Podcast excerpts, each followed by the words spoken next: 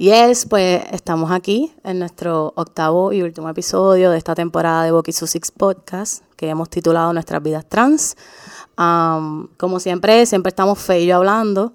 Esta es Betún por si acaso, pero esta vez quisimos abrir los micrófonos, los espacios para que eh, no solo que la diversidad sea en las historias, sino también en la práctica. Y parte de, de la centralidad de este podcast es compartir las historias y en esa estamos hoy. Eh, pues queremos empezar para presentarnos a las personas que estamos aquí. Um, queremos saber pues cómo se llaman, cómo se quieren llamar, qué pronombres prefieren y si quieren contar algo de ustedes. Yo voy a empezar. Mi nombre es Betún, prefiero los pronombres neutrales ella, ellos, según conversando con compas en, en el coloquio del otro lado. Eh, y nada, soy de Arroyo y soy, se supone que una de las que cuenta las historias en este podcast. Pues sí, mi nombre es Shakira Jane González, mi pronombre es ella. Este, soy de San Juan y me encanta el amor, me encanta todo lo bueno, lo clásico, me encanta la cocina. Soy trabajadora social, manejadora de caso y aquí a la orden para todo. Este, aquí, Steph, este, pronombres ella, ella, lo que salga. si me dice él, pues está bien, yo chileo. Este. Y pues nada, vivo en San Juan y soy artista, fotógrafa, cineasta y todas las astas hasta que hayan hasta allá. este, y nada, aquí con el convocori de Bokisusix súper pompeada, que en verdad estos podcasts han estado espectaculares. Y nada, súper honrada de estar aquí y, aquí a hablar un ratito, tú sabes. Pues hola, aquí su Hailey, este pronombre preferido. Eh, igual creo que comparto con Steph que lo que salga eh, fluimos, ella, ella, ella, ellos, él, lo que sea. Este. ¿Quién soy? Pues. todavía no, he decidido. Y cómo me quiero llamar tampoco, ¿verdad? El nombre que me escogieron fue su Hailey, pero. Pues vamos por ahí todavía descubriendo quién somos. Y nada, soy dula de parto, apasionada del, de, la, de la salud, de la salud holística, de la salud tradicional. Este eh, soy dula de aborto también. Este, me considero ¿verdad? feminista, eh, activista de derechos humanos. Eh, he militado en diversos espacios con, ¿verdad? con personas que están aquí también y, y, en, varios espacios, ¿no? Este, y estamos aquí. Whoop, whoop. Pues esta fe, eh, nada, ustedes me conocen ya, pero pues pronombre ella, ella. Eh, estoy bien feliz de que estamos aquí después de todas las luchas eh, y agradecida de que hay tanta gente diversa y que está haciendo tantas cosas distintas.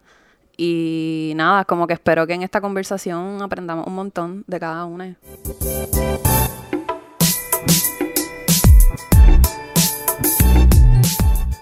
Pues yo en verdad quería empezar, lamentablemente por Shakira. Está jodida, te va a tirar en medio. Pero después de. Porque antes de grabar esto, pues nos hicimos un desayuno para para coger la energía, para empezar, ¿verdad?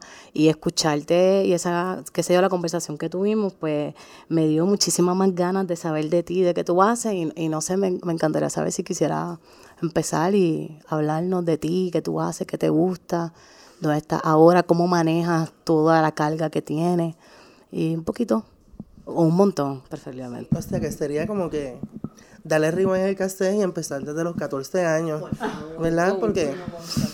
Íntimo con, por favor. Sí. ahora, podemos. Ahora vamos. Íntimo con Shakira. Les dejamos con ella. Nada, pues que podemos decir. Vamos a remontarnos para aquella época, pues, a los 14 años, que fue cuando yo identifiqué que era mujer que eso es algo entre la comunidad de nosotras que para algunas es raro, para otras no, porque identifican, porque saben que nacieron en un cuerpo erróneo. A mis 16 años empecé con mi tratamiento hormonal. Tuve muchas luchas, tuve muchas pruebas, empezando en mi propia casa. Eh, nadie quería verme como yo era. Todos hacían un papelón de lo que querían hacer conmigo, a nivel de que a mí, hasta en karate, aikido, pelota, todos los deportes masculinos y macharranes, me los querían poner. Y yo, esto no soy yo. Yo soy Shakira. Desde que me identifico a los 14 años, luché con mi familia. Me divorcié de mi familia, me divorcié de muchas amistades. Tuve en la calle, las pasé negras. Pero entonces me levanté, decidí luchar por mí misma. Dije, esto no puede ser así, yo tengo que cambiar mi vida. Estudié. ¿Cómo reunir el dinero para estudiar? Lavando carros. Empezando por lo más bajo. Y así me gradué. Ahora mismo soy trabajadora social, trabajo en manejo de casos. Tengo 12 centros de rehabilitación y soy directora del programa de San Francisco de Asís, que lo maneja el municipio de Carolina.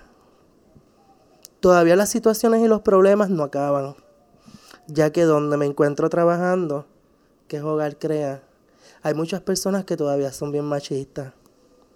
Yo los he ido educando a través de estos siete años que llevo trabajando con ellos. Y sé que voy a ganar esta batalla. Esta lucha que yo llevo es hasta el día que me vaya. Es día a día. Y todos los días siempre tengo ganas de seguir luchando, de seguir conociendo personas diversas, de conocer este grupo que ahora mismo pues me siento bien honrada de estar con ustedes compartiendo estos minutitos, ¿verdad? Que posiblemente se conviertan en horas. Pero aquí estamos, en la lucha, en la batalla, sin dejar nada atrás, siempre con el corazón en la mano. Entonces sé que este recientemente eh, pudiste, eh, este, recibiste el cambio de tus documentos, ¿verdad? Y, que y nos estabas contando que te pidieron un montón de ID, pero que tú resolviste porque ya tú habías cogido otras certificaciones que había exigido que te pusieran tu nombre. Y si nos puedes contar un poquito de ese proceso y cómo tú lo manejaste principalmente. este proceso yo lo empecé hace cuatro meses atrás. Me llega una carta por correo y veo que el sobre dice Shakira James González Hernández. Y yo me friqué. Yo dije, ahora es que, ahora es que Shakira sigue saliendo a la luz.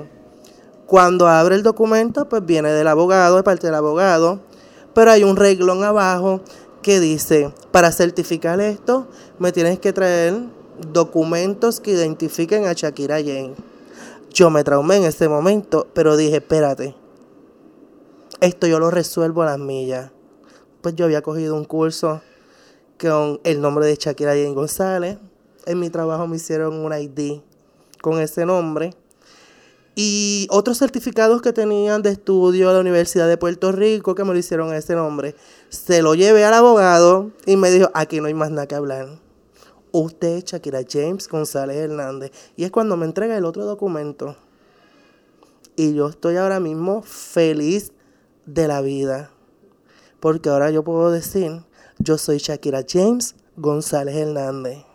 Y de verdad que me acuerdo que estamos en un grupo de WhatsApp y lo pudimos compartir y era para mí bien impresionante porque tú lees las noticias de que estas leyes se aprueban, pero no, no es hasta que conoces a una persona que ha pasado por el proceso, que ha decidido tal vez aprovechar esa oportunidad um, y ver el cambio real que tiene en tu vida, que no es simplemente una legislación porque la gente quiere ver como si fuera simplemente un proyecto de ley, sino que también eso impacta ¿sabes? Cómo tú vives tu día a día, cómo tú interaccionas con el sistema, con el Estado, cómo tú pues haces tu trabajo. Y, y nada, en verdad me, me, me, ¿sabes? me, me alegró un montón. Entonces, también quería preguntarte que algo que me encantó, ¿sabes? No que me encantó, pero que me pareció bien importante es que habla como que ya tú a los 14 años sabía la que había y te habías ya nombrado eh, Shakira. Entonces, quisiera saber cómo, cómo, cómo fue ese proceso para ti a nivel pues psicológico, de tus procesos, cómo tú a tan temprana edad, ¿sabes? En plena casi pubertad, manejaste pues todo eso. Pues mira, yo te voy a ser bien sincera. Para las que reconocemos que somos mujeres desde muy temprana edad, es muy fácil. Simplemente nací en un cuerpo equivocado. Todo lo que mi familia hacía conmigo, pues no era yo. No era lo que a mí me gustaba.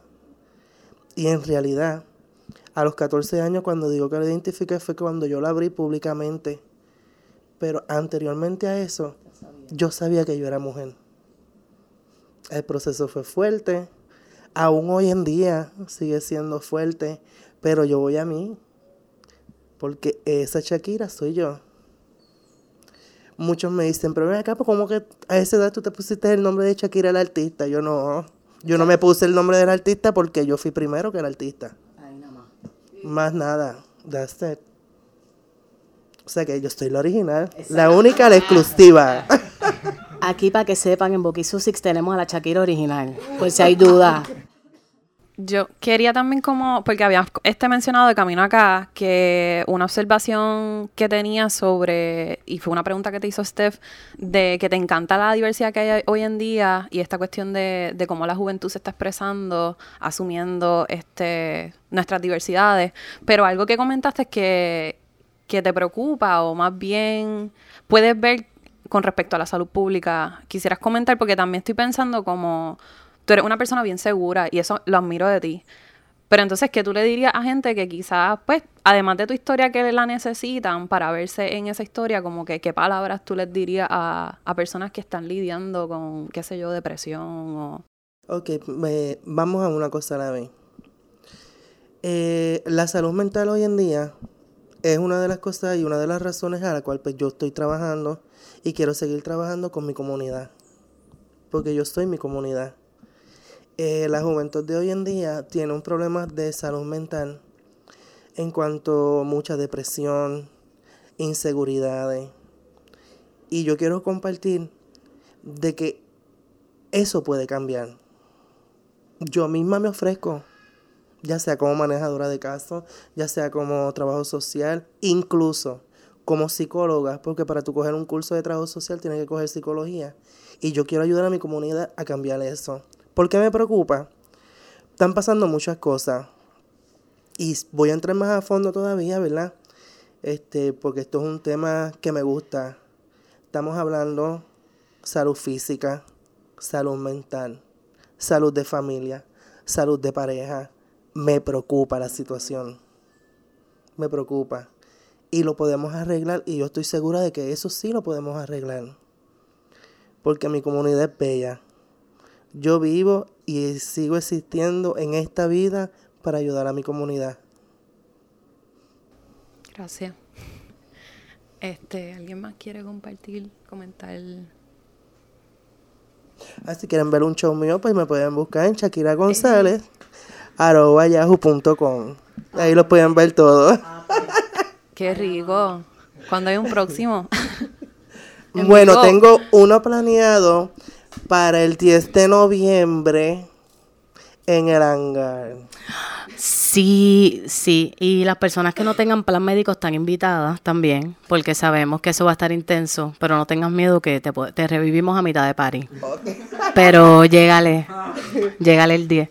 Asegúrense de llevarse una batería extra para los que tienen... Marcapaso. Marcapaso. Por favor, sí. Si se va la luz, yo creo que hay una planta por allí. Lo, te conectamos. Este, eh, pues no sé, Steph, tú, por ejemplo, este, me encantaría saber, tú, ¿sabes? Voy a ir a, a lo directo, pero que lo relaciones contigo a través de este proceso a ser Sam. O sea, sabemos que estudiaste cine, estudiaste fotografía, algo súper técnico, pero tú le has dado también a través de, de tu escritura, de tu ojo, otros matices. Este, y me encantaría saber cómo, ¿sabes? Cómo, has, cómo tu experiencia de vida, todo eso ha conectado con el trabajo tan hermoso um, y tan profundo de verdad que estás haciendo a nivel cinematográfico. Pues... Light.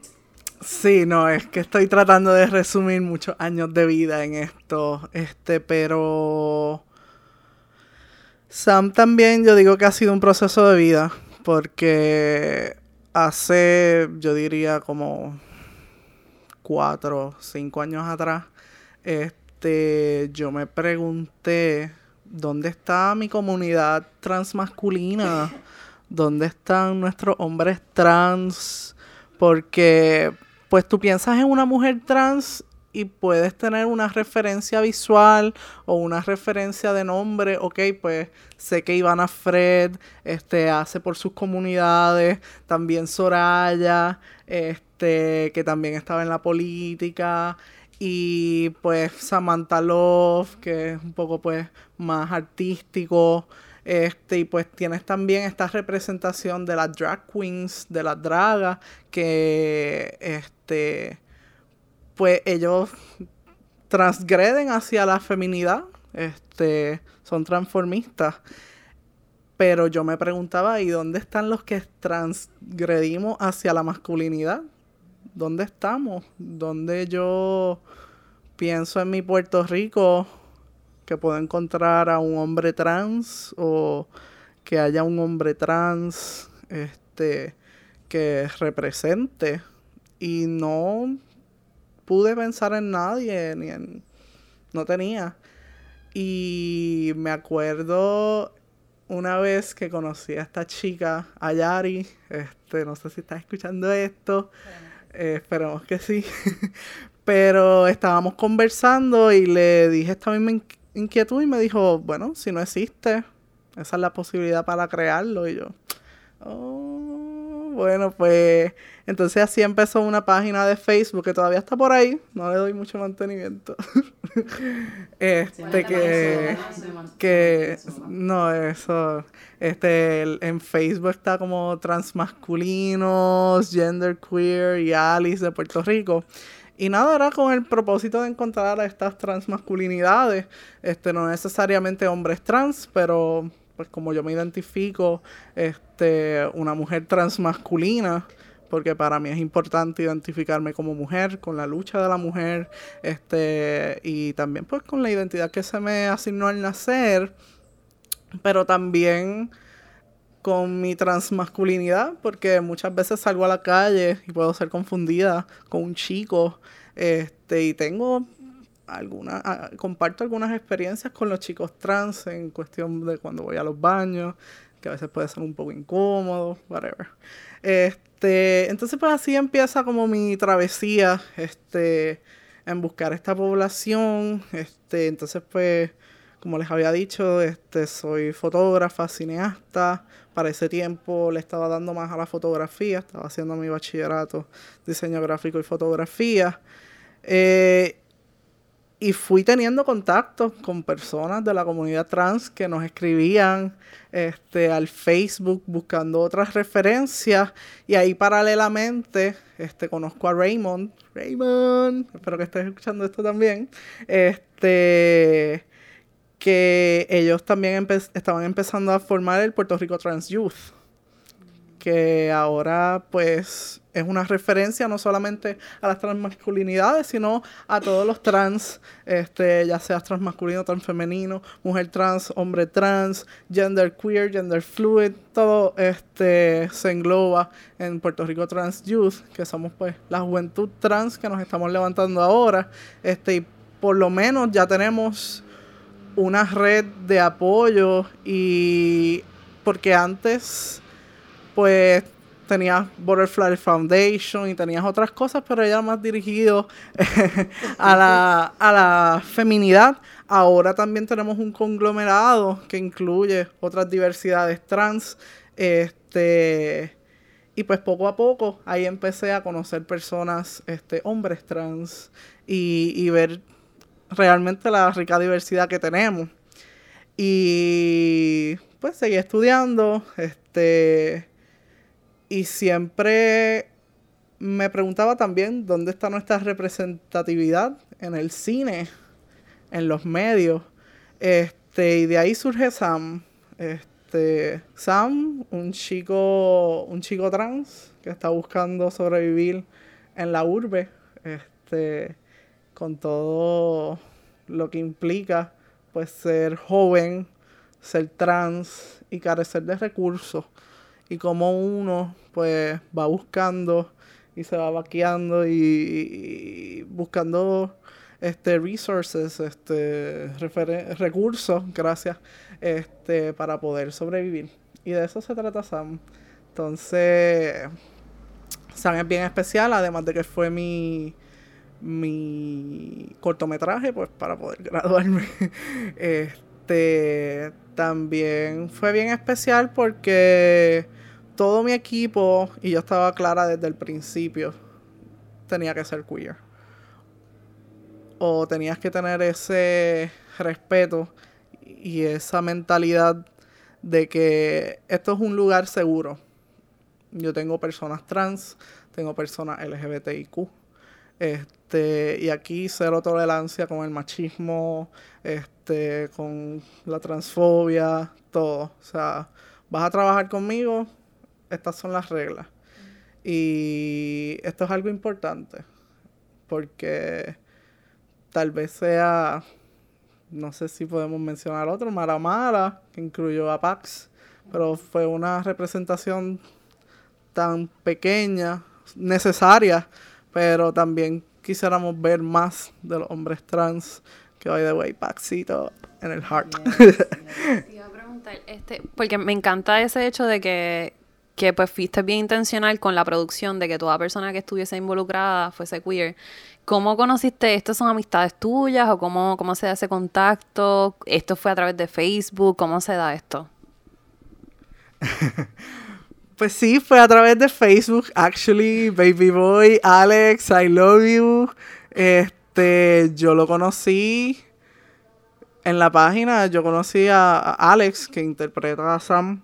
Este, lo conocí en Facebook y empezamos a hablar. Este, se dio una química bien bonita porque él a ese tiempo vivía por Barranquita, me bajaba, no sé, no me acuerdo si era Barranquita, qué sé yo. Sí, este, después me corrige y me dice, loca, no, dijiste algo bien mal. Pero entonces, conociéndonos, a él le, le encanta el teatro y había participado en diferentes obras teatrales, entonces pues ahí fue dándose la conversación pues de la arte. Nada, en ese tiempo remotamente yo tenía a Sam en mi cabeza. Este, pero se dio esa conexión entre los dos que nos gusta el teatro, este, actuar y estar en este, en este ambiente. Y cuando yo estoy pensando hacer casting, que fue un proceso también religioso, porque tenía pues la barrera del lenguaje en español, de los pronombres, porque yo necesitaba a una persona que me pudiese interpretar un papel de un chico trans, pero al, al bien principio de la transición, cuando este, todavía estás tal vez empezando a tener hormonas, entonces estás empezando a ver estos cambios, y una persona que esté dispuesta a enseñar su cuerpo y verse todavía en un punto que socialmente se indicaría como ambiguo, este, que las personas pues tal vez te pueden hacer misgender y pues era en ese early stage y también con mis otros personajes secundarios, Tiffany y Latere, que estaban pensados para ser drag queens, pero yo no quería poner en mi casting, ok, estamos buscando un hombre para ser este, esta drag queen, sino, mira, si tú eres independientemente con lo que tú te identifiques, tú cumples con darme un visual que yo diga, ok, esta es la drag queen, que es la, la mamá de aquí, y esta es la diva de aquí. No importa si tú te identificas como hombre, como mujer, como hombre trans, como mujer trans, si me das ese papel, cualifica. Entonces, en este proceso del casting, pues para mí era importante que me dieras el personaje y independientemente cuál sea tu identidad, después de que tú pudieras impersonar ese personaje, valga la redundancia, este, yo estaba cool con eso. Pero entonces, ¿cómo transmitirlo en un casting, en una hoja solamente, que pudiese abrirse a la diversidad, pero que se entendiera que también tienes que cumplir un perfil este, para impersonar y estés dispuesta, dispuesto, dispuesta a, a ejecutarlo. Entonces, pues fueron varias revisiones y pensar en colectivo y preguntar. Ok, lo hiciste sin hacer un documento que dijera yo quiero esto. Porque así es que se trabaja, sin eso. O sea, tú estabas buscando a la persona que te lo diera todo sin que supiera que eso era lo que tú querías. Y eso convirtió eso, eso en, en un éxito. ¿Lo pudiste terminar? Sí, sí, ya está terminado. De hecho, este, pues en el proceso llegó Marcos Garay, Black Cat, que es la TR, que es la queen de, de la disco. Shout out to you, Marcos, espectacular.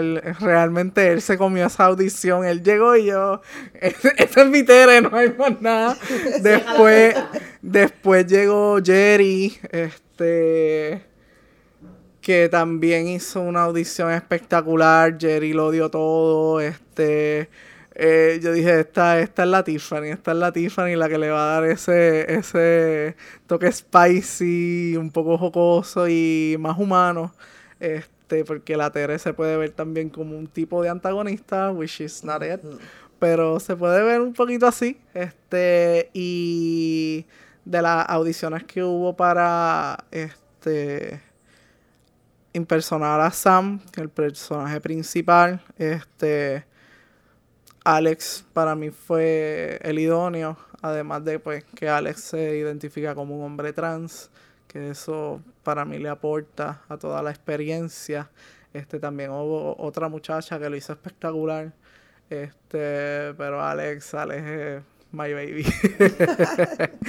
Entonces, pues de ahí fueron cuatro días de producción intenso. Este, Río Piedras, Cagua, Guaynabo y Santurce. Este, pero fue bien. Sí, en esos cuatro lugares fue donde se grabó. Este, el cortometraje dura 10 minutos. Y ahora mismo estamos ya pronto a presentarlo en el Puerto Rico Queer Film Fest. Este, con la sección de los body queer, que va a ser el 19 y el 20. Todavía no hemos confirmado. De mayo, sí. 19 o 20 de mayo. Este, que ya está ahí al ladito. Eh, todavía no me han confirmado qué día, que de esos dos días se va a presentar, pero esas son las dos tandas de los Body Queers. Aquí sí que no se lo pueden perder. Búsquenos en Facebook, arroba Sam Cortometraje, todo juntito. Este, denle like a la página, eh, ahí se van a enterar de todas las proyecciones. Ya se ha presentado en el San Francisco Transgender Film Festival. En noviembre se presentó allá. Este, tuvimos comentarios de que gustó mucho, fue uno de los favoritos de la noche. Este, también se presentó en Orlando como, como parte del Orlando Fest. Este, lo pudimos presentar en, yo digo mi alma mater, no me gradué de ahí, pero esa es, sí. sí, es un PR Mayagüez como parte del coloquio. Este, un shout out también a, a y a que han sido espectacular y siempre han creído en este proyecto desde el principio.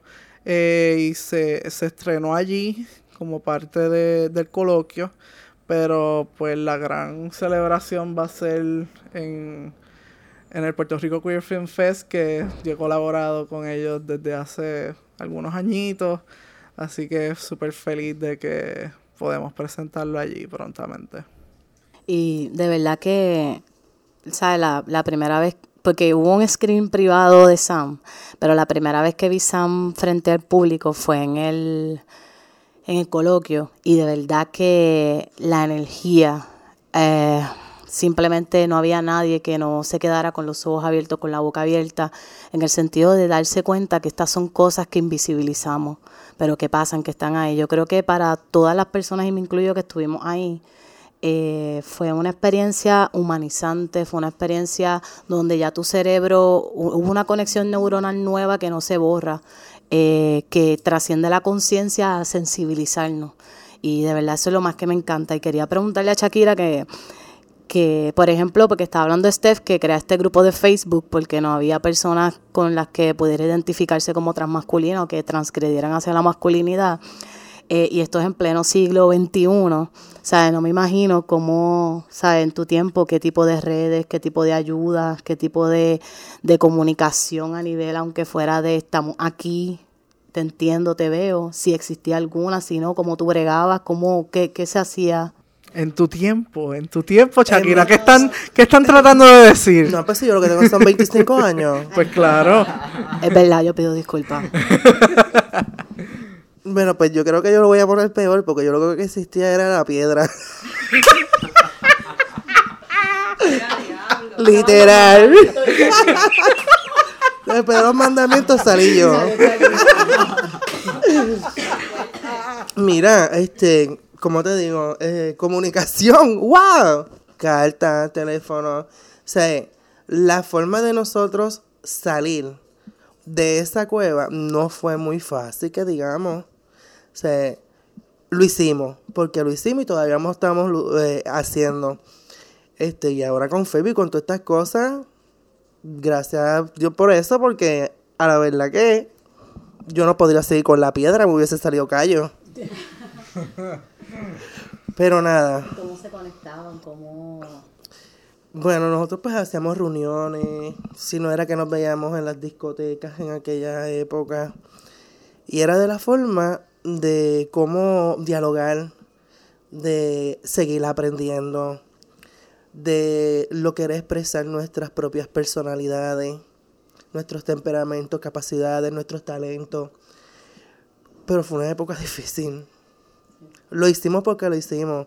Y como dije ahorita, pues estamos todavía trabajando con todo eso.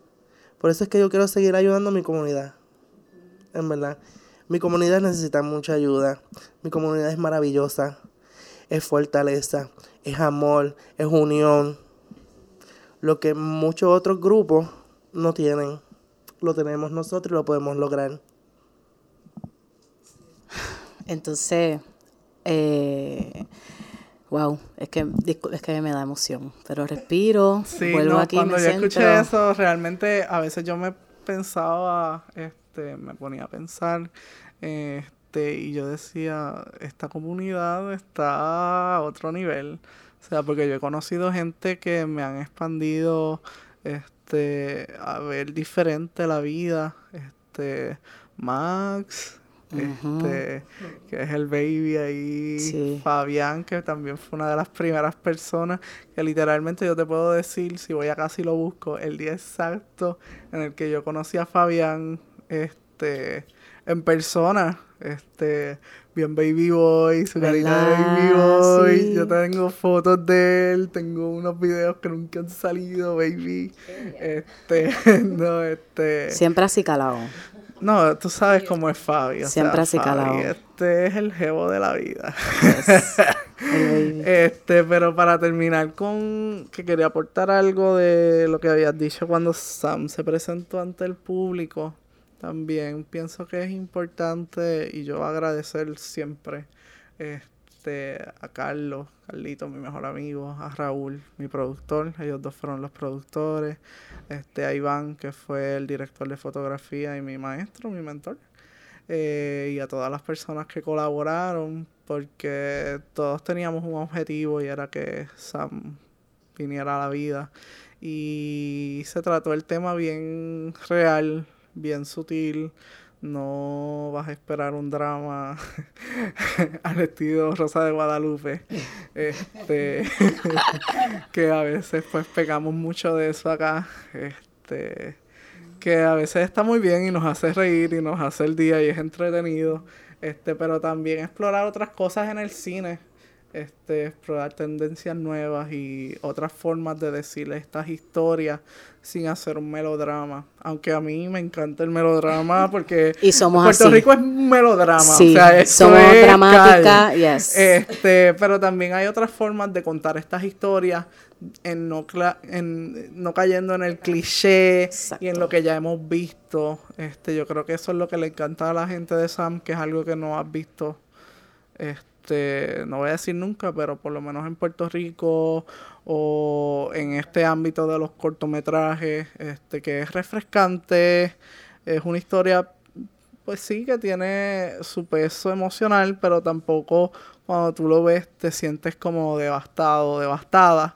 Este, puedes sentirte empático y tal vez triste por el personaje, pero tampoco es que vas a ir a morirte a lágrima viva, pero vas a poder este empatizar o por lo menos espero que empatices o por lo menos veas un poco este de lo que a diario estas personas trans pues vivimos. Y a mí una de las cosas que me encanta de Sam es como, porque tú ves transversalmente pues la opresión, el discrimen, etcétera, el sufrimiento, pero lo más que me encanta es que ves la solidaridad de las personas que menos tú te lo esperas. Esa es la, esa es la gente solidaria. ¿Sabes? A veces tú estás en unos espacios donde somos, todos somos queer, donde somos trans, donde somos todos de izquierda, socialista, feminista, y ahí tal vez donde más excluidos somos porque hay unas prácticas bien particulares, porque si tú no eres así, si, no te, si, no eres, si tú eres maricón, y si eres femo, si eres bucha, o lo que sea, y eso se discrimina. Pero a mí lo que me encantó de Sam es que la solidaridad viene de la persona que tú menos te lo esperas.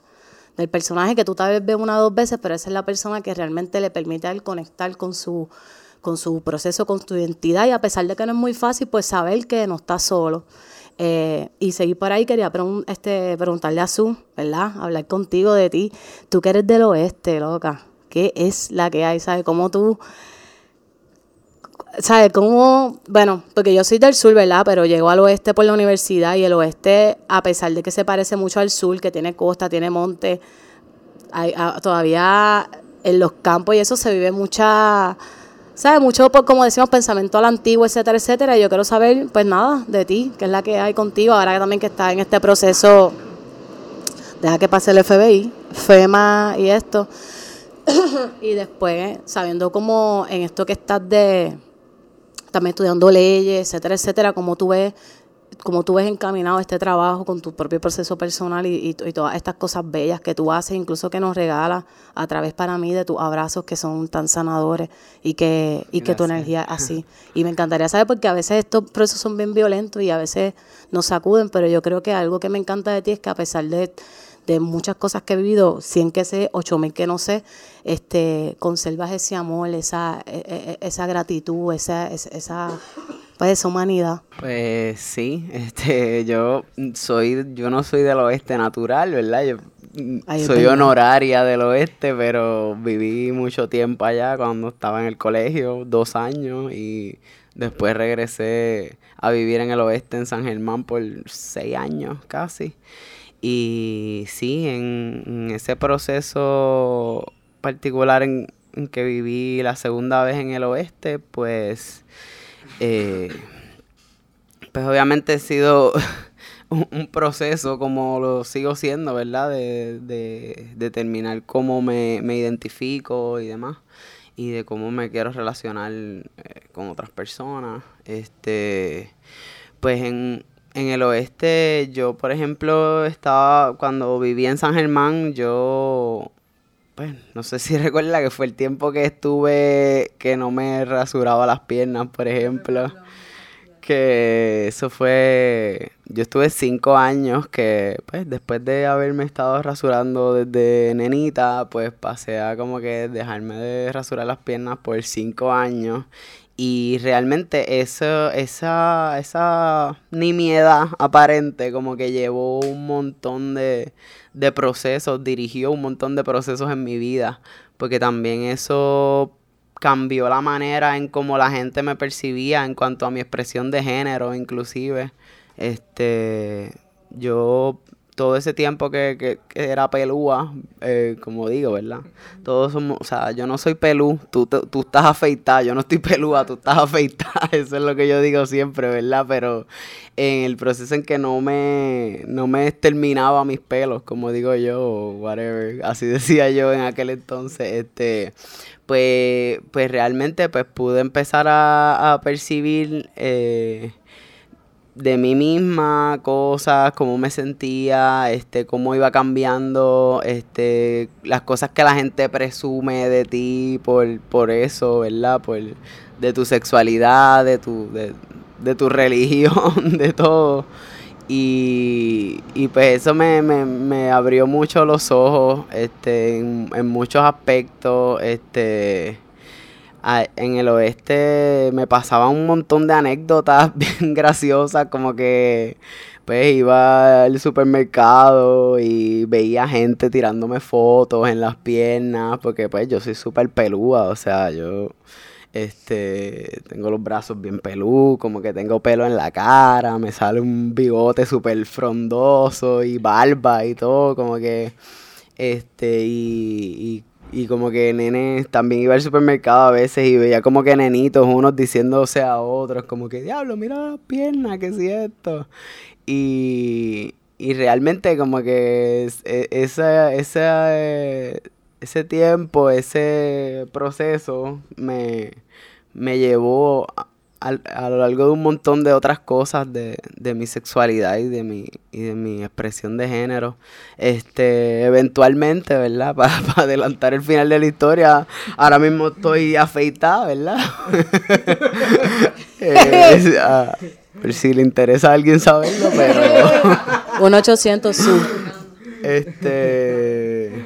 Pero nada, igual he seguido cuestionándome mi, mi expresión de género dentro de esas mismas complejidades de si me da la gana de afeitarme o no, o qué sé yo, o cómo quiero que se escuche mi voz, este, ese es otro proceso que también en el último, en, lo- en el último año y medio, como que he asumido una conciencia de mi, de mi voz propia, que al mismo tiempo se ha manifestado en muchos silencios, este, porque, pues, eh, sé que, no sé si es una cuestión del chakra este de la voz propia también, o sea, yo sé que es todo, ¿verdad? Pero eh, cuando una le asignan el género mujer al nacer, ¿verdad? Basándose en la genitalia, este, pues a una también le enseñan o le imponen una serie de, ¿verdad? Que yo lo he percibido desde acá, ahora, ¿no?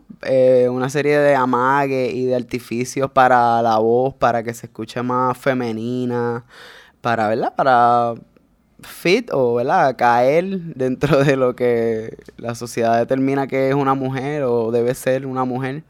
Y realmente como que en el último año y medio es que yo he empezado a, a reconocer mi voz, a escuchar, sea, a escuchar mi, como que esta experiencia extraña de que mis oídos por primera vez están escuchando esta voz que sale de mi propio cuerpo, pero que nunca había escuchado y que estoy empezando a aprender a escuchar y a, y a, y a aceptar y a, y a trabajarla.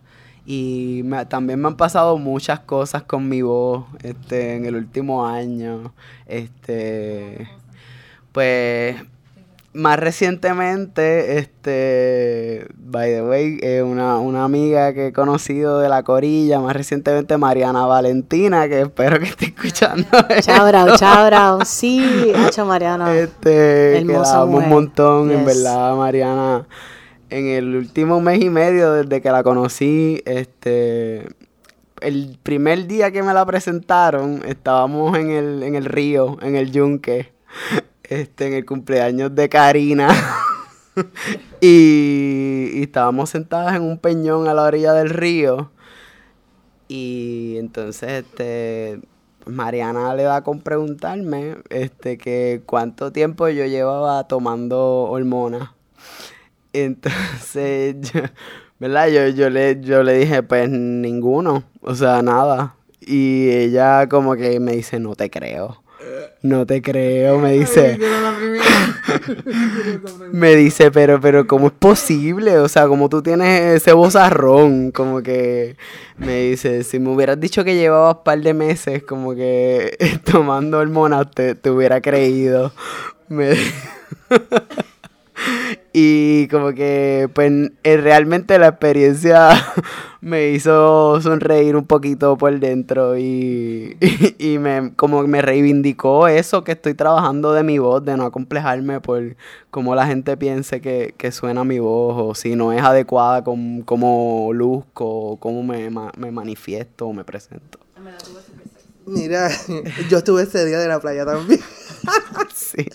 Ok, a mí me pasó al revés contigo. Sí, a mí me encanta la diversidad que hay ahora. Esta comunidad es bien genuina. Pero yo pensaba que tú estabas tomando las otras hormonas. Y yo decía, qué bella se ve. Hasta que esta misma noche me entero y yo digo, qué bello se ve. es parte. Mm, No, nunca se- No sabía nunca se lo había esto. dicho a nadie. No. Por eso es que es hermosa, es hermoso, bello, bella, me encanta, en verdad. Gracias. Y esto es lo, lo genuino de esto. Sé que, que por lo menos, digo, hay otros que nacen con, con esa dicha de que pues, ya tienen bigotes y tienen barba, o ya tienen cero. Yo Pero tú eres, tú eres una luz que estás brillando ahora mismo, entre muchas personas. Pero sí que me confundiste esa noche. Sí, me... A nivel que después te cuento. A ese era el nivel que yo... medianoche. A ese era el nivel... Ese era el nivel que yo quería saber. A, qué, a cuánto estaban... más. A qué era lo que iba a pasar allí. Cualquier cosa. Con Shakira ahora podemos ser. hablar. Este... No, y también me, este, ibas a decir algo. No, no. Ah, este, también me pone a pensar, porque yo también tengo la voz muy femenina, este, que por lo menos yo tengo el pelo corto. ¿Cómo te percibirían? Pers- pers- ¿Sí? ¿Sí? como, como la gente te va a percibir si te llegas a cortar el pelo. Y viendo tus piernas peludas, pues ya no sería un algo de que mofarse, sino es como que, Sí. pues es un chico. Es como que normal. Como no hay burla, porque you're supposed to have that or es, es aceptable. Entonces también es de las gafas que tú tengas para ver a esa persona. Y pues como que esa, eso me hizo pensar en eso. Igual, eso me trae lo que dices, ¿verdad? Al aspecto de que llevaba un ratito pensándolo sobre eh, cómo a veces inadvertidamente o qué sé yo, eh, como intentamos homogenizar la, la experiencia trans o diversa. eh, en el sentido de que mi pelo, por ejemplo, es una cosa que ahora mismo yo me quiero dejar crecer mi pelo, ¿verdad? Y uno de los cuestionamientos que me hago es si me hace ver más femenina, como que, este, eh, eh, ese, esa cuestión, yo he tenido el pelo corto muchas veces en mi vida, este, ahora mismo pues lo quiero tener largo, ¿entiendes? Pero igual me cuestiono por, por esa cuestión de que, ah, pero si te cortas el pelo vas a pasar más, como que, y esa- ese tipo de detalles, como, este, nada, me, me lo problematizo, como que, este, igual sé que pasan un montón de aspectos, por ejemplo, este, no sé, a veces este una persona de experiencia queer que en- por ejemplo por X o Y razón no le interesa este hormonarse o y, y para por ejemplo recibir servicios de salud pues tiene que decir que sí que sí que le interesa hormonarse o que es una identificarse específicamente como persona trans para poder acceder a ciertos servicios porque también este pues no sé eh, no sé cómo se pueda decir que se invisibiliza ahí la experiencia este no binaria o queer o fluida eh, eso De hecho, yo cuando empecé a hacer el research este, que estaba hablando anteriormente, me uní a muchos grupos que era, este, pues, como se denominan el grupo, FM, o sea, este, female to male o male to female, trans, whatever. Este, entonces, pues, me uní a muchos de ellos. Y es- vi unos, unas publicaciones de esta persona que él se identificaba como un chico trans, pero él le encanta todo esto del maquillaje, de siempre pintarse las cejas, pintarse su pelo, maquillarse, tener prendas bien estrambóticas, pintarse las uñas, que también es como en ese ámbito de pasar o no pasar, esta persona se identificaba como, se identifica como un hombre trans, pero también un hombre trans femenino. Este, que eso yo nunca lo había visto y me pareció bien curioso.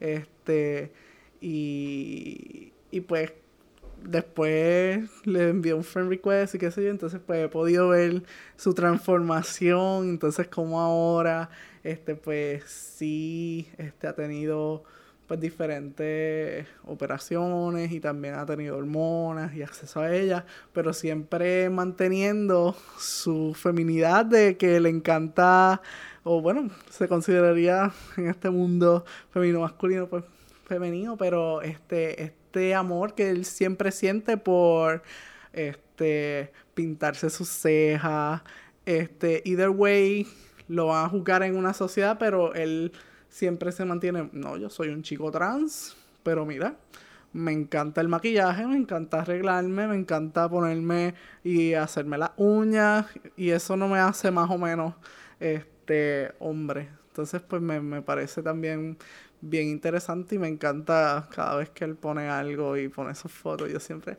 like, corazoncitos y yo como que a veces se tira como que, ah, no, y yo como que, bebé, aquí estamos para ti. Este, no le comento mucho porque no nos conocemos, pero este siempre es como que le pienso. Y me gustaría que hablara un poco de cómo, ¿sabes? Cómo de cómo integras tú, ¿sabes? Todo este proceso tuyo de identidad, de de la cuestión del género, de la cuestión de, tus propias transformaciones a, tu trabajo como dula, a tu trabajo desde este enfoque ahora desde las leyes. Creo que ya estamos teniendo una conversación súper interesante que yo te digo que una de las cosas que más me que amo de ti es que tú me das perspectiva y me gustaría saber pues en parte cómo las construyes, cómo las vas alimentando, ¿sabes? Cómo, también cómo tú te metes en tu proceso. Pues yo creo que desde que por ejemplo, desde que comencé a identificarme como una persona feminista y también empecé a estudiar Dula, un poco después de, como un año después de ya identificarme o considerarme feminista, este, cuando tomé el curso de Dula inclusive, yo desde que entro al, al adiestramiento, ¿verdad? Y conozco a mí, a quienes van a ser mis compañeras, pues me doy cuenta de que hay o va a haber un choque con el aspecto de, trabajar en lo que es el, ¿verdad? Lo que es el trabajo del parto, eh, el parto humanizado o el parto seguro, como se le quiera decir, y la cuestión de que tiene que ser un trabajo feminista. Como que tenía una perspectiva bien clara de que, de que hay una interseccionalidad súper clara en eso, como que el trabajo por los derechos sexuales y reproductivos tiene que ser y es feminista.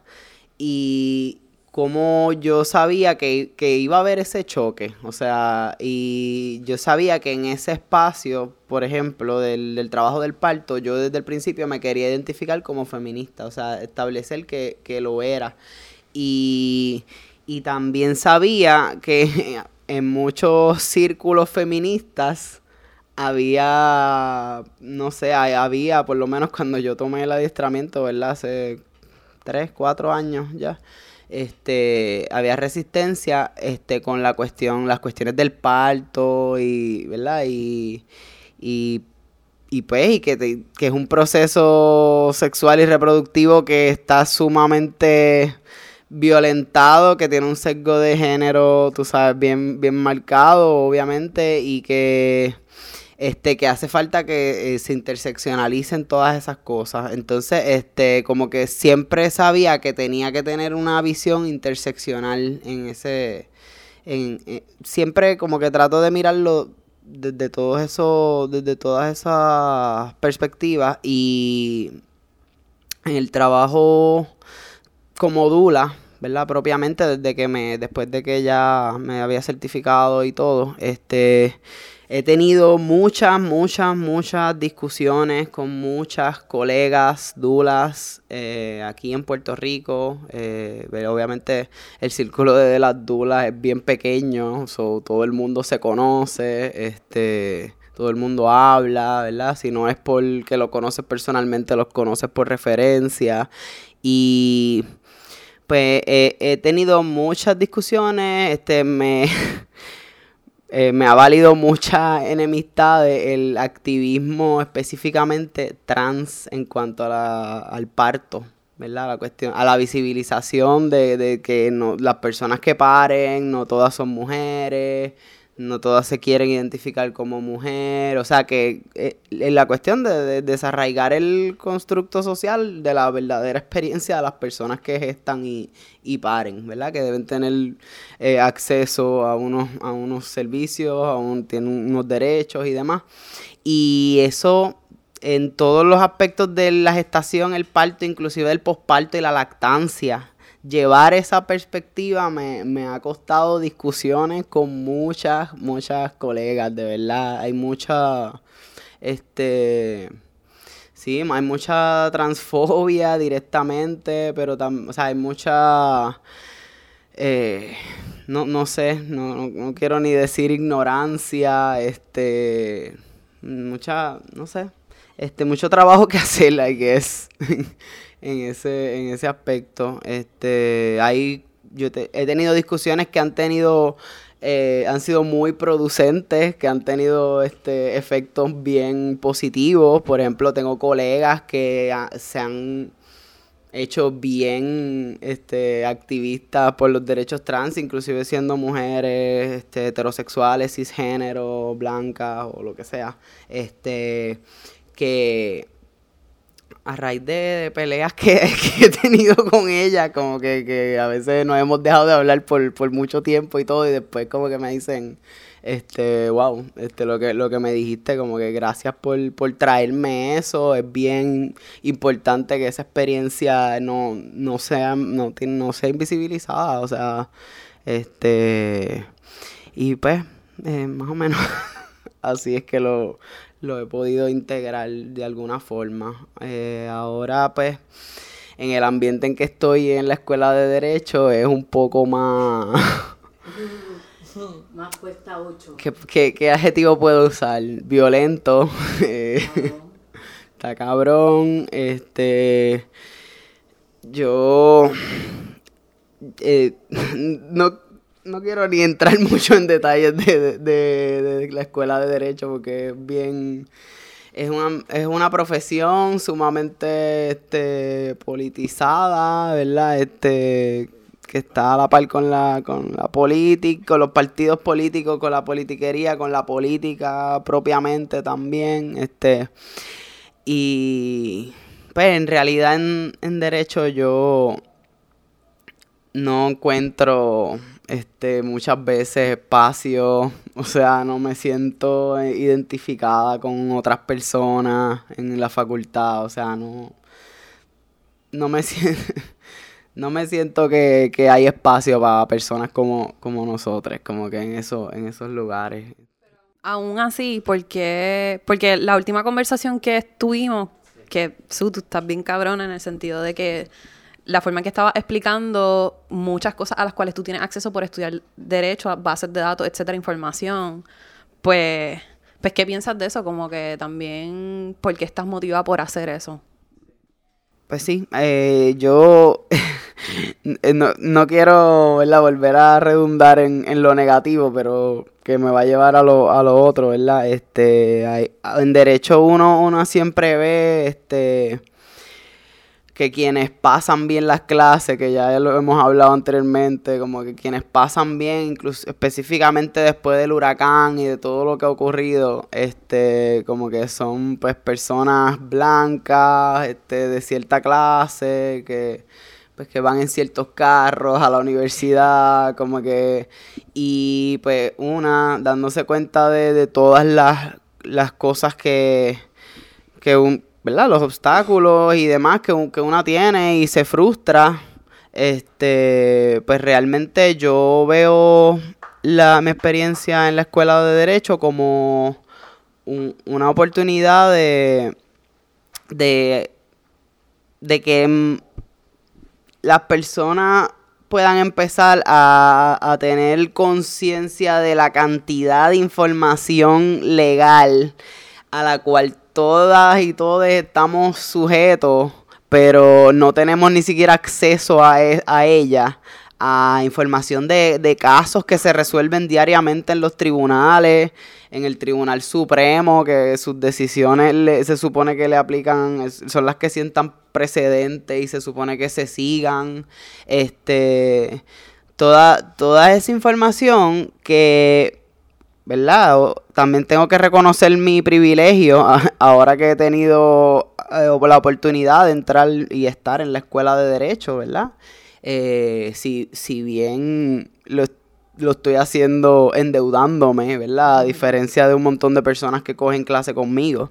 Este, pero de, de poder ver e- esa, esa información y, y quedarme boba todos los, todos los días, todo el tiempo, mientras más cosas voy viendo y leyendo, que yo digo, wow, este, ¿cómo es posible que yo tenga que pagar 8 mil dólares al semestre para enterarme de, de esto?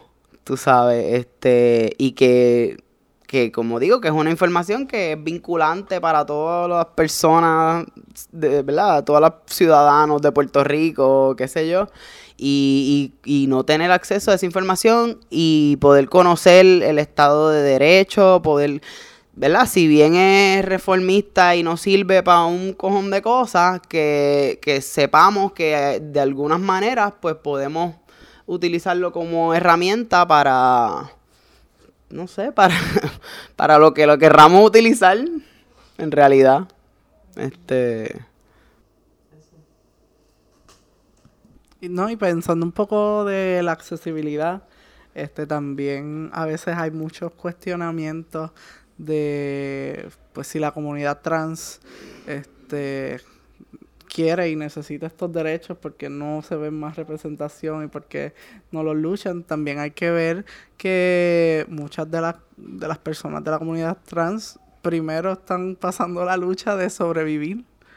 Este, porque tú no puedes estar pensando en los derechos de los demás y en hacer una comunidad si primero no te tienes tú y si no tienes casa, tal vez no tienes con qué comer, no tienes dónde dormir, o sea, ni siquiera un techo seguro, este, pues ahí se van quitando la accesibilidad a estos espacios y a este conocimiento. No es porque no tengamos hambre de él, sino es que a veces es que nos tenemos que preocupar primero cómo yo voy a pasar el día, la noche. Y a veces bien cuesta arriba. Entonces, este, pues, eso me, me hace pensar también muchas cosas que estaremos aquí hablando hasta ¿no? Y- y- la noche. Y que cuando a eso tú le añades un Estado que a sabiendas legisla en contra de tus derechos, de tus beneficios, de eso que te garantizaría tener un espacio seguro, como en uno de los próximos videos que va a el de Spicy, que es un conversatorio de las mujeres trans, donde una de ellas estaba hablando de que ya no terminó su escuela porque no podía ir en el uniforme que ella deseaba ir a la escuela y por ende pues ahora se dedica al trabajo sexual porque no terminó su escuela. Y nada y hay muchos matices en esa historia verdad pero cómo el Estado legisla a sabiendas en contra de nuestros propios derechos sea, que por eso es bien importante entender que estas cosas no son um, casualidades ni arbitrariedades, sino que también hay, una, hay un deseo, hay una política pública en contra de nuestras vidas de que no solo sean públicas, de que, se, de que tal vez no podamos vivir plenamente.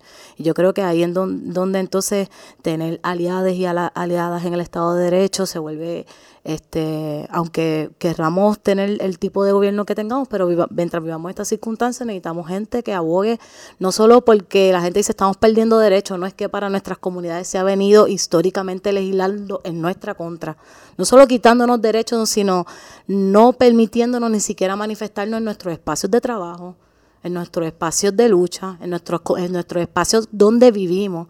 Así que yo creo que eso es inminente este, para mí, eh, tu lucha y que no solo sea tu grado académico, sino también que sepas que cuentas con el apoyo de una comunidad que está contigo y que de verdad necesitamos todo, necesitamos que lo des todo. Um, pero que de igual manera estamos aquí para darlo todo para ti. Entonces, no pressure, no pressure. No, de, como diría Raquel, siempre hashtag desde el amor. Entonces, algo que tú dijiste que, que, que me encantaría conversar es este posmaría, que estamos todos y todas existiendo. Entonces, no sé, me encantaría escuchar, por ejemplo, nuevamente empezaremos con Shakira, que en esta, que en esta parte no ha estado ya muy activa, pero quisiera saber, por ejemplo, del huracán, dónde lo pasaste, cómo estabas, tus amigas, tus amigues, este, cómo, cómo en tu círculo cercano se sintió pues todo ese proceso, te estaban mudando, durante el huracán, cómo, cómo bregaste, cómo estás aquí. Fue difícil, en realidad fue difícil, tuve un proceso de mudanza durante los dos huracanes. Eh, yo lo perdí todo a veces las personas no saben por lo que uno pasa. Y con todo y eso, uno misma, queriendo seguir ayudando a los demás, sin mirar para atrás por lo que uno pasa, yo lo perdí todo. Absolutamente todo. Con todo y eso, eso no me paró. Seguí hacia adelante. Lo mejor que me pasó durante el proceso de, de los huracanes fue la satisfacción que sentía en poder ayudar a los demás en poder llevar agua, en poder llevar alimento, eh, a nivel de terapias individuales. Hice lo mejor de mí para los demás. Lo que siempre he hecho. Me encanta hacerlo lo seguiré haciendo por más problemas que yo tenga. Mis problemas no van a determinar quién yo soy. Yo le digo a mis problemas, yo soy Shakira y soy una guerrera. Seguiré hacia adelante y a mí no me para nadie.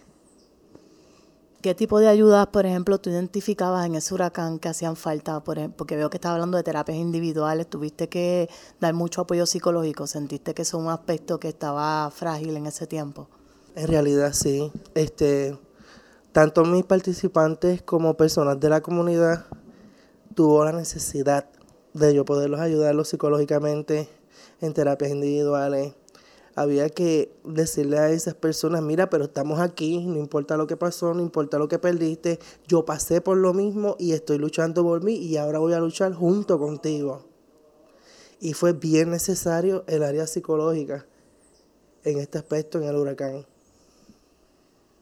Este, no, yo realmente no tengo mucho que aportar, este, porque pues por lo menos este yo yo vivo con mi mamá y mi hermana este y por lo menos nosotras tenemos un techo seguro. Mami siempre se ha ocupado de eso este por lo menos cuento con el apoyo familiar que siempre ha sido bien importante y mami es de estas personas que es como que yo no sé hacerlo, pero mira, me lo inventé y me quedo más cabrón. o sea, que en verdad, este, yo sabía que al lado de mi mami María era vendido. Este, pero por lo menos este, estuvimos seguras. Este, lo más que pasó fue que pues, entró agua por las ventanas, como me imagino que a muchas personas este, le haya pasado. Eh, y pudimos pues estar, estar bien. Este, dentro de toda la situación. Este siempre fue algo también este nuevo porque pues, probablemente si yo viví un huracán fue bien chiquita que realmente no me acuerdo este pero entonces ahora este pues pasar por esa experiencia también me doy cuenta de que de a veces lo mucho que nos enajenamos de las personas que están al lado tuyo o sea y yo conocí a mis vecinos literal. O sea, yo lo había visto, pero nunca habíamos hablado, nunca había, o nunca tenía el tiempo, o nunca le dedicaba el tiempo, porque siempre estaba trabajando. Entonces, pues, al tener ese espacio y ese tiempo sin nada, pues, este, pues fue una apertura también. Y también para mí fue como que un stop a un trabajo que realmente me estaba amargando este, y que ya yo estaba quemada de ese trabajo y me, me di cuenta que fue como un release, como que María se llevó muchas cosas también negativas este, que estaba pasando y pues también me dio la oportunidad este, con mi líder comunitaria, Carmen Villanueva, siempre esa es mi mamá también, este, los Villanuevas son mi otra familia. Eh, ir a, nuestra comunidad, entonces pues repartir agua. Este, nosotros fuimos una de las primeras comunidades que cuando FEMA te estaba pidiendo que llenara el formulario por teléfono y con internet, es como que, ¿quién tiene eso, por favor? Este, pues nosotros fuimos de las primeras iniciativas en y era de nosotros porque nosotros no éramos FEMA. Este, de, ok, imprimir el formulario, decir, ok, pues vamos a llenártelo y después lo pasábamos a computadora, que era un trabajo que, sea, no lo teníamos que hacer, pero por empatía y por también pensando en nuestra comunidad, que hay muchos viejitos, este, pues era algo que había que hacerlo. Y se convocó y llegamos allí de los jóvenes, este, y sin rumbo, nosotros empezamos a llenar las solicitudes, a entender y hablar con las personas y tú te dabas cuenta de, de la necesidad que hay, este, tú solamente hablando face to face con la persona, este, que perdiste. A veces llegaban gente, mira, lo perdí todo, este, a veces gente que estaban en tu calle y cuando tú le estabas tomando las datas, ah, ¿dónde usted vive? En la calle tal. Ay, pero yo también vivo en la calle tal. ¿En qué casa? y, ah, sí, pues somos vecinos. Y entonces ahí tú te dabas cuenta, mira, este, estás ahí, este, y no los conocías, vive en tu misma calle. Este, y pues también fue una experiencia también de, de poder ver más allá y ver el macro, este, algo que, que hablando con, con Celso, que él es de los muros, de los muros que hablan, que ellos, tienen una iniciativa de hacer los tech, whatever. Este, él había dicho que una vez este, los árboles cayeron, detrás de los árboles había gente. Entonces, pues fue que nos enteramos y pudimos ver y ampliar la visión. Y fue una de las cosas que me llevo de, de la experiencia de María, de muchas otras, pero como dijo Betún, estaríamos aquí hablando todo. Una, una de las experiencias en, en el huracán fue una vivienda que visitamos en el área de Piñones.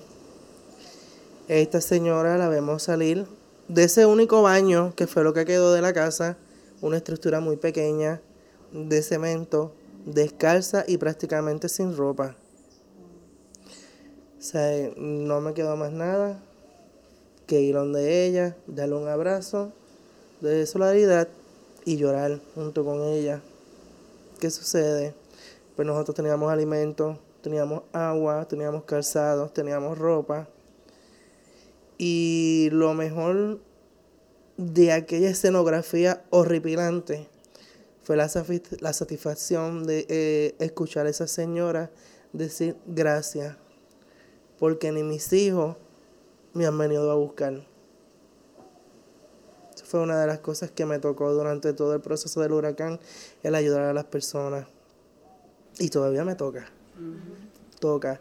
Porque es algo que yo busco, que hagamos todo no importa quién tú seas, no importa quién tú eres, no importa tu religión. Nosotros debemos de seguir ayudando. Y así es uno de los motivos de nosotros salir de ese escondite donde nos estamos ahora mismo. No sé, y ¿tú quieres...? Pues brevemente para compartir mi experiencia después del huracán, este... Pues yo, mi vivienda, pues eh, soy afortunada, no experimentó daños mayores, vivía en un condominio, este bastante fuerte, este, en el área metro y pues en ese sentido pues no me vi tan afectada, este obviamente pues estaba viendo lo que estaba ocurriendo directamente alrededor mío, en mi comunidad, la, la destrucción inmediata, ¿verdad? Lo que podía ver desde mi balcón y demás. Este, mi, pues, obviamente estuve sin luz un montón de tiempo hasta el, hasta finales de diciembre, este, 107 días en total. Y ya tenía, la universidad empezó bien pronto después del huracán. Eh, estaban bien orgullosos de eso, de haber empezado eh, la Facultad de Derecho de la Interamericana. Este, inclusive recientemente gastaron en una paila de pintura para hacer un mural escribiendo como una frase a los efectos de que estaban orgullosos de lo pronto que habían podido empezar después del huracán y cómo no nos devastó el huracán y esto y lo... Ni un, ni un huracán nos detiene, algo así dice. Y pues eh, yo estaba sin transportación propia desde antes del huracán y después del huracán pues realmente empecé a ir a clase cuando ellos empezaron porque vivía cerca de la universidad, aparte de que no quería estar en una casa donde no había luz todo el día, así que aprovechaba y pues iba a clase. Pero realmente estaba, había una cantidad de bajas ridícula después del huracán. La universidad en ningún momento se encargó de averiguar que por lo menos cada uno de sus estudiantes estuviera vivo este. Y después del huracán mm, tuve unas unas este, situaciones también de, de, salud mental y demás que se agrava, se vieron agravadas después del huracán. Y tuve que inclusive por primera vez en mi vida visitar un psiquiatra y que y recibir medicación este que eventualmente dejé de tomar porque dejé de poder pagar el, el, psiquiatra porque no tenía plan y tenía que pagar de mi bolsillo y cobraba muchísimo. Este, y pues esa ha sido más o menos la situación de sobrevivencia para mí después de, del huracán hasta hoy. Y ahora estoy a punto de terminar mi segundo semestre de derecho.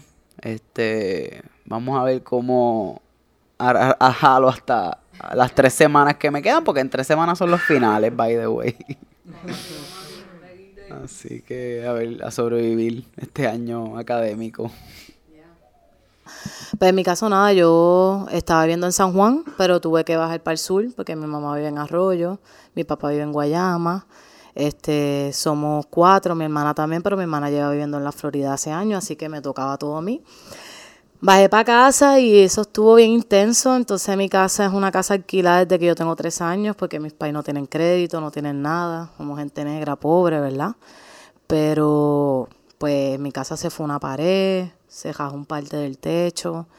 Pero de verdad que cuando tú estás hablando de tu mamá pensaba mucho en la mía porque yo estaba súper cagada y mi mamá estaba como, Betún, vamos a encerrarnos en este cuarto y que pase el huracán, tranquila, o sea, no te que ellas son las legendarias, bebé. Yo me di cuenta que el día que esas dos mujeres son. Mano, yo creo que necesitamos. en vez de sangre, le, oro puro. Oro puro. diamante.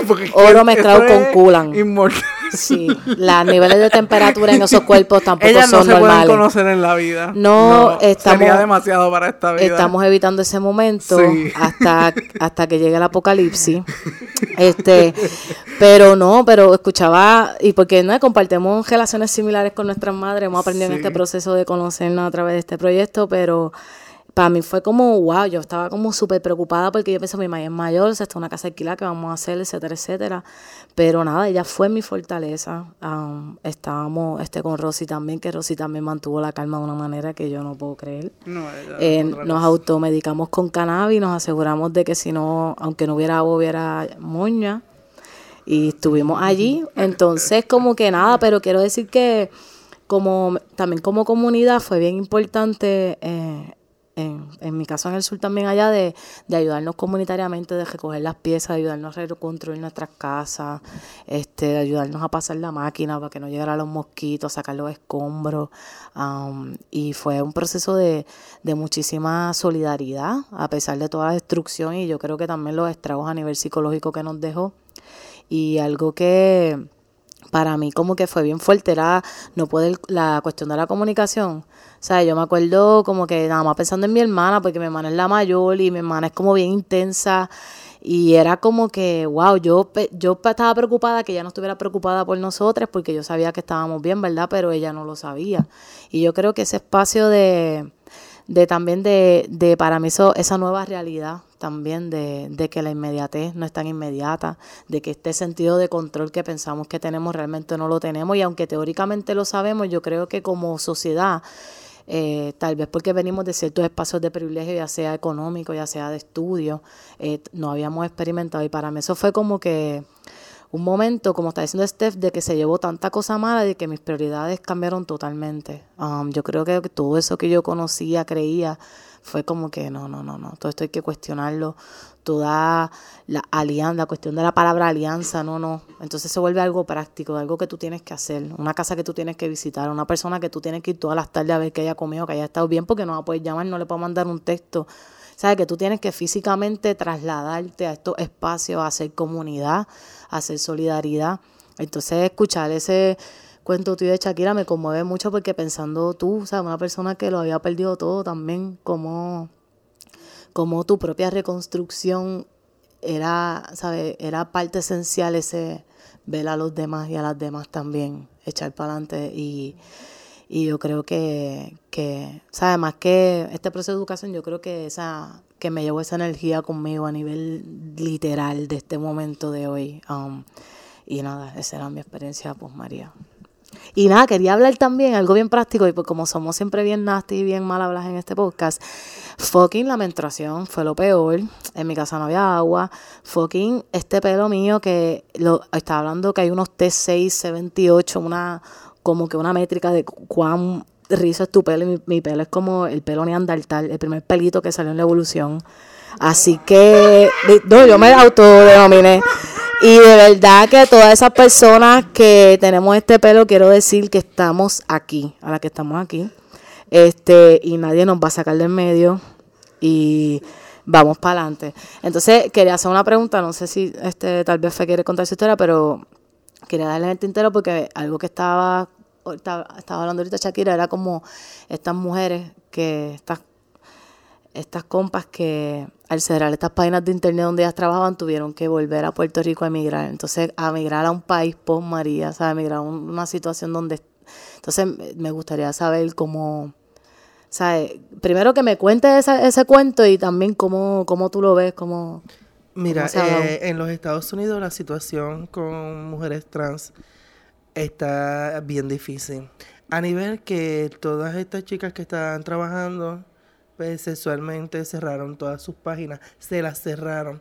Y ahora mismo están en Puerto Rico, otras faltan por llegar, se ven en la necesidad de virar para atrás porque no tienen para la vivienda, no tienen ni tan siquiera ya para comer porque ya ese disfrute que tenía no lo tienen. Pues, ¿qué sucede? A mí me preocupa esta situación aquí en Puerto Rico, porque entonces se van a ver más chicas trans en las calles. Chicas que posiblemente no hayan podido terminar sus estudios, chicas que posiblemente no tengan ni un plato de comer. O sea, la situación es bien difícil. Vamos a ver estas mismas historias de muchos años atrás donde ya se agarraban de los pelos, se jalaban las pelucas, porque van a ser demasiado para poco personal. Esto también lo que estamos hablando de cómo el Estado legisla en contra de nuestras poblaciones, porque sabemos que estas páginas, estas personas que se dedican en el trabajo sexual son en su mayoría mujeres y mujeres trans. Así que cuando tú haces una legislación como esa, tú sabes que tú estás este, quitándole la comida de la boca a estas poblaciones. Ahora me preocupa más todavía, porque estas personas que están en contra de nosotros puede ser que ahora digan, ve, teníamos la razón. Mira cómo están ahora. Vamos a quitarles esto, vamos a quitarles otro. Yo no me voy a dejar. Lamentablemente yo voy a seguir con mi lucha, cuésteme lo que me cueste. Así me convierta hasta en un mártir. Muy bien. Sí, y, y es porque también pensando en esta data de la emigración, de que siempre traen estos estudios de toda la gente, todos los jóvenes trabajadores de edad universitaria que están abandonando este país, etcétera, etcétera, lo vieja que está la población en Puerto Rico, pero entonces cuando hablamos de estas estadísticas, que existen, que están y que van a cambiar la demografía de nuestro país, de nuestras calles, de cómo se bate el cobre, como decimos, pues para eso no hay tiempo, para eso no hay espacio en los periódicos, para eso no hay un cinco minutos en el noticiero.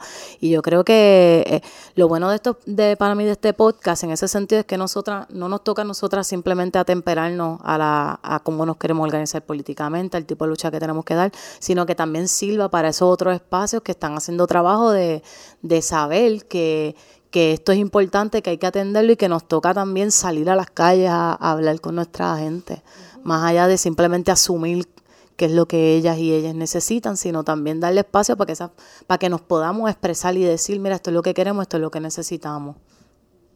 Pues yo voy a compartir. Yo en verdad, pues, este, es que estoy muy reacia a hablar la experiencia, porque Post María, este, mi papá muere y en verdad mi papá es como que de las personas más, o sea, yo como que siento una sensibilidad con él que a veces no siento con otras personas. Pero nada, él igual estaba como que súper enfermo. Eh, y nada, en verdad fue como esta cuestión de que post María no tiene agua ni luz y tú necesitas unos recursos que no tienes para cuidar de una persona. Y pues coincido con ustedes en que mami fue como que. Eh, mami súper terca, pero ella, era la persona que estaba clara. Era como que esto es lo que tenemos que hacer, esta es la situación, hay que bregar con eso. Este, porque mi hermano no estaba, mi hermano estaba fuera de viaje, se fue por una boda en la puñeta. Este, y me acuerdo que yo le escribí como que, loco, yo en verdad no sé si yo hablé contigo, pero normal. Como que van a pasar un par de días sin comunicación, pero vamos a estar chilling. Yo estoy clara que vamos a estar chilling. Este, y recuerdo que mi papá estaba, porque el problema es que él no podía hablar, pero él siempre estuvo bien lúcido. Y yo me acuerdo que él abría los ojos así cuando escuchaba el viento. Y nada, como que él dijo, esto es bien peligroso, ¿sabes? Como que lo que está pasando es bien peligroso. Y recuerdo también cuando tenía voz al otro día, me dijo, lo peligroso no es como tal el huracán, es lo que viene después. Y pues nada, como que eso fue así lo más fuerte, pero en verdad yo estoy súper bien, como que en casa nada pasó, entró un poquito de agua, lo que tú dijiste, Steph. Este, y después también como que nosotros también tenemos un sistema de cisterna, este, y, y mami siempre estaba como que bien, bien puesta, ah, mira, si hay que hacer fila, a coger la, lo que sea que dan allí de FEMA, pero vamos a cogerlo porque aunque es una mierda, es algo que está cerca, vamos a llegarle allá. Este, también recuerdo el día después que me tiré en bici por no querer sacar el carro porque recuerdo que no tenía ni tanta gasolina, tirarme para chequear a mi tía que vive cerca. Este, y fue como una experiencia porque también hace tiempo que no salía en una bicicleta por ahí, este, como que bici jangueando, pero viendo a la gente y qué sé yo. Este, eso fue como o sea, hace tiempo que no vivía eso, pero pues en mi caso eso, como también pensando en que mucha gente pues estuve en esa situación donde tenía una persona enferma y no tenía cómo, este, porque le estaban dando servicios de hospicio, pero después de eso las enfermeras, o sea, no llegaron después de semanas. Este, y también como cuidar a una persona que está completamente en cama, que no se puede mover, pues también como que requiere un montón. Eh, y particularmente mami, que era la persona que estaba ahí, como que casi no tenía paz, ¿sabes? Para ella este, porque estaba constantemente pendiente a mi país. Y pues nada, eso, eso es como que lo que ha, lo que sucedió por lo menos en mi caso. También recuerdo que eh, me tenía que poner pañitos de, unos pañitos que, que mami había comprado nuevos de limpiar. Yo usé eso como talla sanitaria por esos meses, porque no tenía, no pensaba como que gastar el chavo en comprar toalla sanitaria. Así que así fue como que lidié la situación. Pero sí, eh, Nada, como que también quería saber de ustedes si quieren resaltar algo que esté pasando próximamente, eh, que sepan que estén involucrados. O la otra pregunta sería como este si tienen, si, si quieren que les sigan en social media, redes sociales, ¿por qué van? Para que la gente como que les siga si quieren. Este, no sé, compartir bueno, yo, este, como repetí ahorita, nos pueden seguir, este, por lo menos el cortometraje Sam, este, que sería, solamente estamos en Facebook, sería, este, ad Sam cortometraje todo junto o arroba Sam cortometraje. Este, también estamos eh, recaudando fondos para poder seguir sometiéndolos en diferentes festivales. Ya hemos sometido algunos, pero pues como todo tiene un cargo por servicio, un fee de entrada que pueden aceptarte o no, pero como quiera tienes que dar y pueden ser tan variables como de 5 dólares hasta 60 dólares, este, que realmente pues para poder distribuirlo este, internacionalmente pues se van algunos centavitos. Un menudito, un menudito. Un menudito, así que si te sobra un menudito, si quieres aportar a la causa, si quieres aportar a la cultura transfeminista, este puedes contactarnos por la página, nos puedes hacer una aportación, lo que sea, o sea, siempre, aunque tú creas que un peso no es, pero a veces hay festivales que hasta son de un dólar, este, y eso nos aporta grandemente a poder seguir esta gesta y también pues transportarnos a diferentes, una vez ya se se presenta en el Puerto Rico Queer Film Fest, pues tenemos también pautada una gira alrededor de la isla. Este, ya tenemos pues en Río Piedra, este, en Humacao, que ya se nos han acercado diferentes este, organizaciones que quieren este, hacer una proyección o un conversatorio y pues también eso, las aportaciones ves van a nosotros pues podernos mover, mover también aparte de los actores, productores y personas que han colaborado a poder llegar a estas partes, no solamente eh, el fee de entrada a un festival, sino también pues algunos gastos que se que a veces nosotros mismos este corremos con ellos, este así que cualquier aportación es súper buena, también tenemos las camisas, este que también eh, pueden preguntarnos. ¿no? Hay algunas que se ya se han ido acabando, pero este sí todavía quedan. Tenemos dos modelos, este 12 dólares la aportación para las camisas. Y nada, mucha, mucha cosa buena, que es lo importante, y seguir regando la voz. Este, a veces algunos pueden hacer una aportación, algo otro este, monetaria, me refiero, algo otro es una aportación de darnos un like, de hablar, de referir o de contactarnos también, este, si quieres, si tienes un grupo este, de apoyo, un grupo social, un grupo que estás interesado en poder ver SAM o proyectarlo o hacer una actividad, pues también nos puedes escribir en la página porque este, este corto no se hizo meramente para exhibirlo en una competencia. Eso está cool y qué sé yo. Este, y eso es ya algo pues más en el ámbito profesional, si quieres este, seguir esta carrera.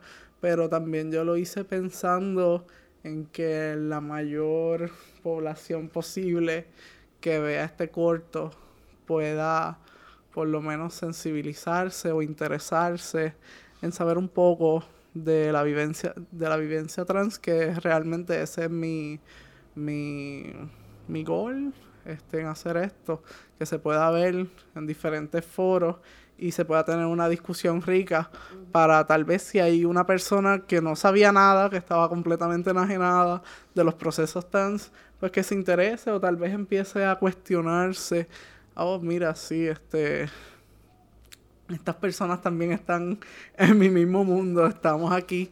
Este, así que en donde sea, si quieren, nos escriben directamente a la página y coordinamos, este, y vamos para allá y lo presentamos y hacemos lo que haya que hacer. Yes, así que arroba Sam Cortometraje. Ahora voy yo. pues para los que quieran conseguirme, consiguen en Facebook como Shakira González. Para aquellos que tengan actividades en Facebook también como Shakira Catering, Presión Módico. Este, hago un sinnúmero mm, de delicia. Me encanta hacer postres para terapias individuales, terapias de grupo. Me consiguen por hctrucar.gmail.com.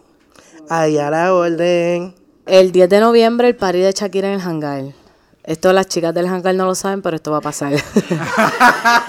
este... Yo creo que eso es algo muy común. Sí. Eh, No lo saben, pero vamos para Pero vamos para allá. Vamos para allá. Gracias. Este, pues, este, este ha sido nuestro último episodio de esta hermosa, intensa temporada. Agradecemos a todas, todas las personas que nos han escuchado. Um, les pedimos, por favor, que nos sigan en Facebook como Boki Susix Podcast. Um, por favor, nos escriben. Eh, nos pueden escribir también a Gmail en podcast.gmail.com y le queremos agradecer inmensamente a las compes, les compes de Spicy Nipples por producirnos este podcast, por darnos este espacio. Y también queremos invitar a todas esas personas que se sientan comprometidas con este tipo de producción a que nos apoyen a través de darnos un share, un like, escribiéndonos spicynipples.gmail.com, visitando la página spicynipples.com que se escrolea hasta el final, hay una parte que se llama pesitos para el pezón, donde nos puedes ayudar um, de manera económica para seguir produciendo este tipo de, material. Y a la misma vez, si te interesa hacer lo tuyo, le tuyo, estamos aquí para ayudarte, para para cumplir todos nuestros sueños realidad. Um, no sé, ¿quieres añadir algo? Último shout out, Chaparrito Baby, I love you. Yes. Tu gurú, este, y gracias por ser mi secretaria. Ya, ya, Alan, Alana, te amamos. Ay, Alan. Gracias por todo, por el perreo, por el jangueo, por el... Nada, por el, por el- siempre los grajeos que nos damos cuando estamos perreando, para mí es como la, cuando se va la luz y la gente está en la gasolinera buscando gasolina, yo estoy buscando el grajeo tuyo para seguir. Así que sé que para eso no tengo que hacer fila. Y nada, te amo, la amamos. Pues nada, pues gracias. Nos vemos Coming soon. Yeah, baby. We end this. Ahora que la vino. ¿Eh? Ahora. Ahora. Ahora.